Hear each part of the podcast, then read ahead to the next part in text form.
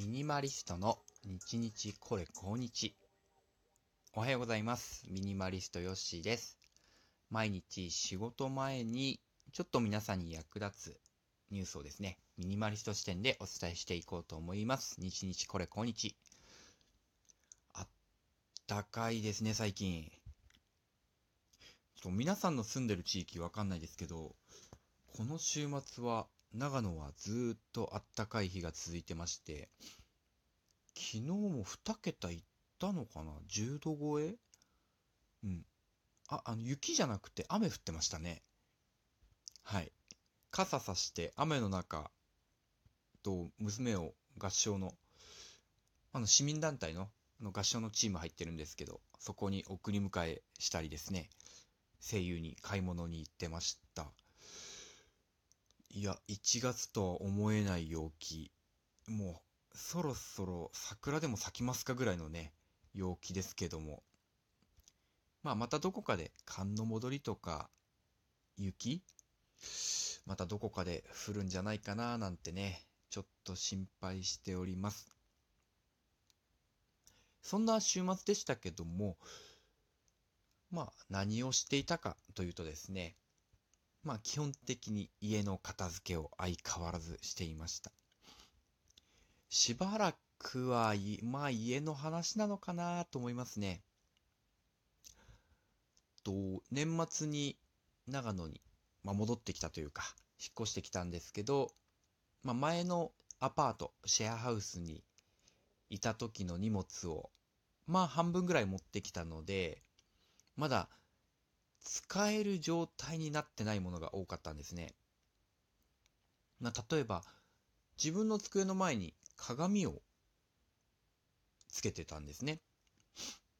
これなんでだったっけな？なんか、こう、勉強してる時とか読書してる時に、自分の姿が目に入るというか、こう、鏡を見る回数が増えると、こう、何か客観的に物事を見えるようになるというか、まあ、精神が安定するみたいな記事を読んで、なるべく鏡をつけるようにしたんですね。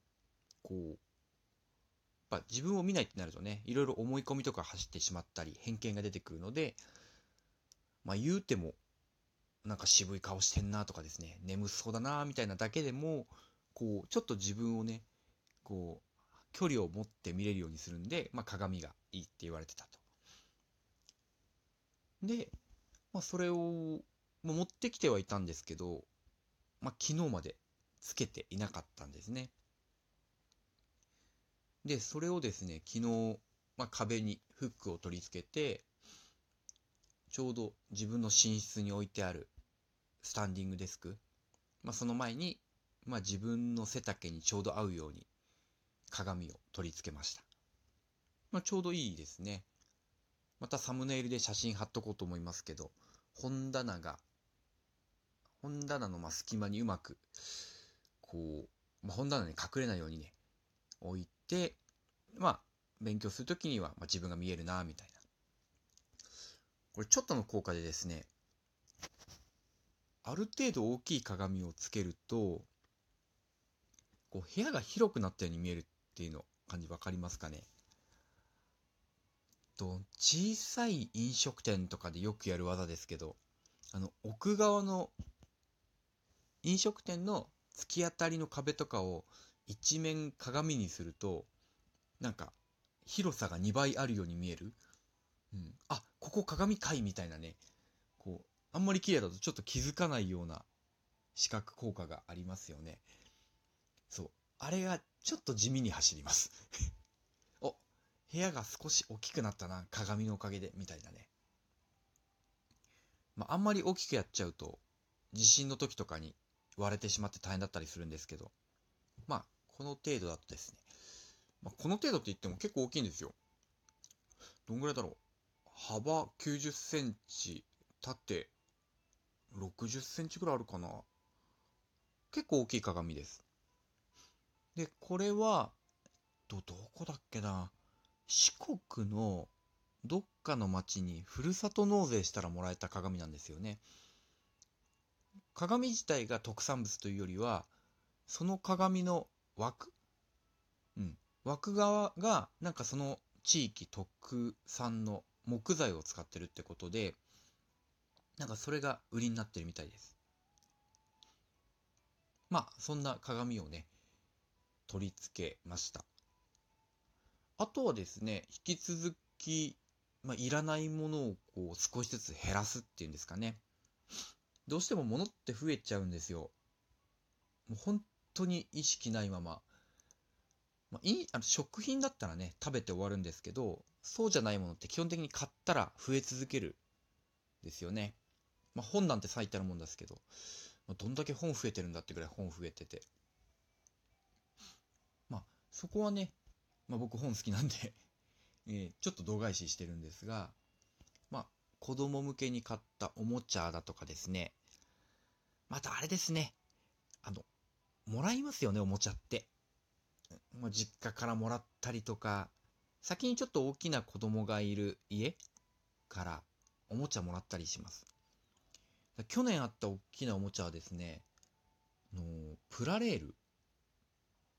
あの、あれです。ちょっと大きめの電車とレールがあって、こう電池を入れるとレールの上を電車？新幹線とか特急が走るっていうようなね、あのおもちゃを段ボールいっぱいにもらいました。まだ使ってないですね。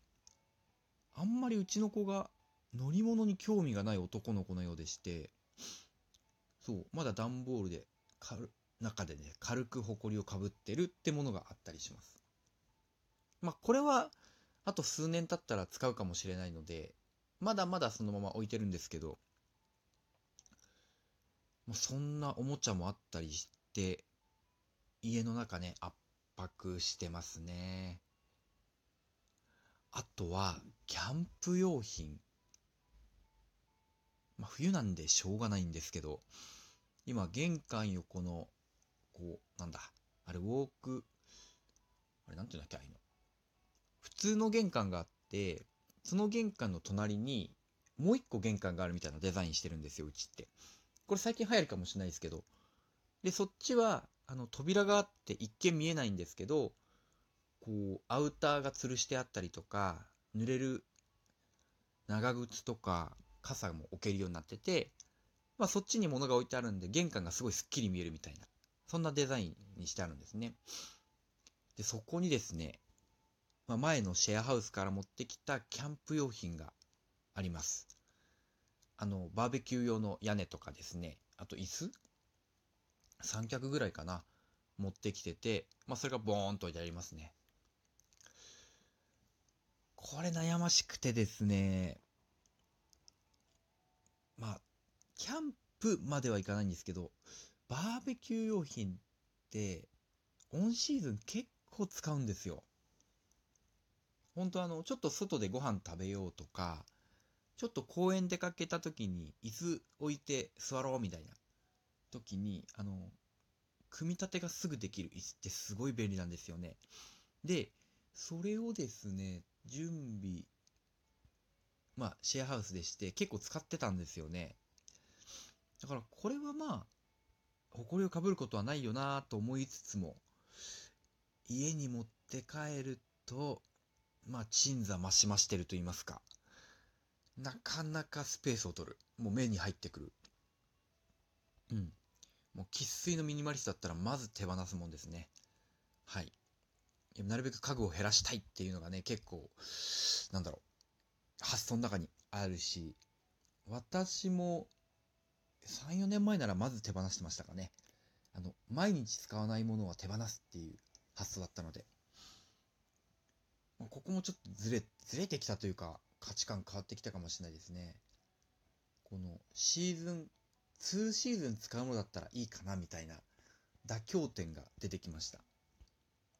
まあ、そうじゃないと、まあ、あれなんですよね。秋冬に来るアイターとか毎回捨てなきゃいけなくなるので、うん。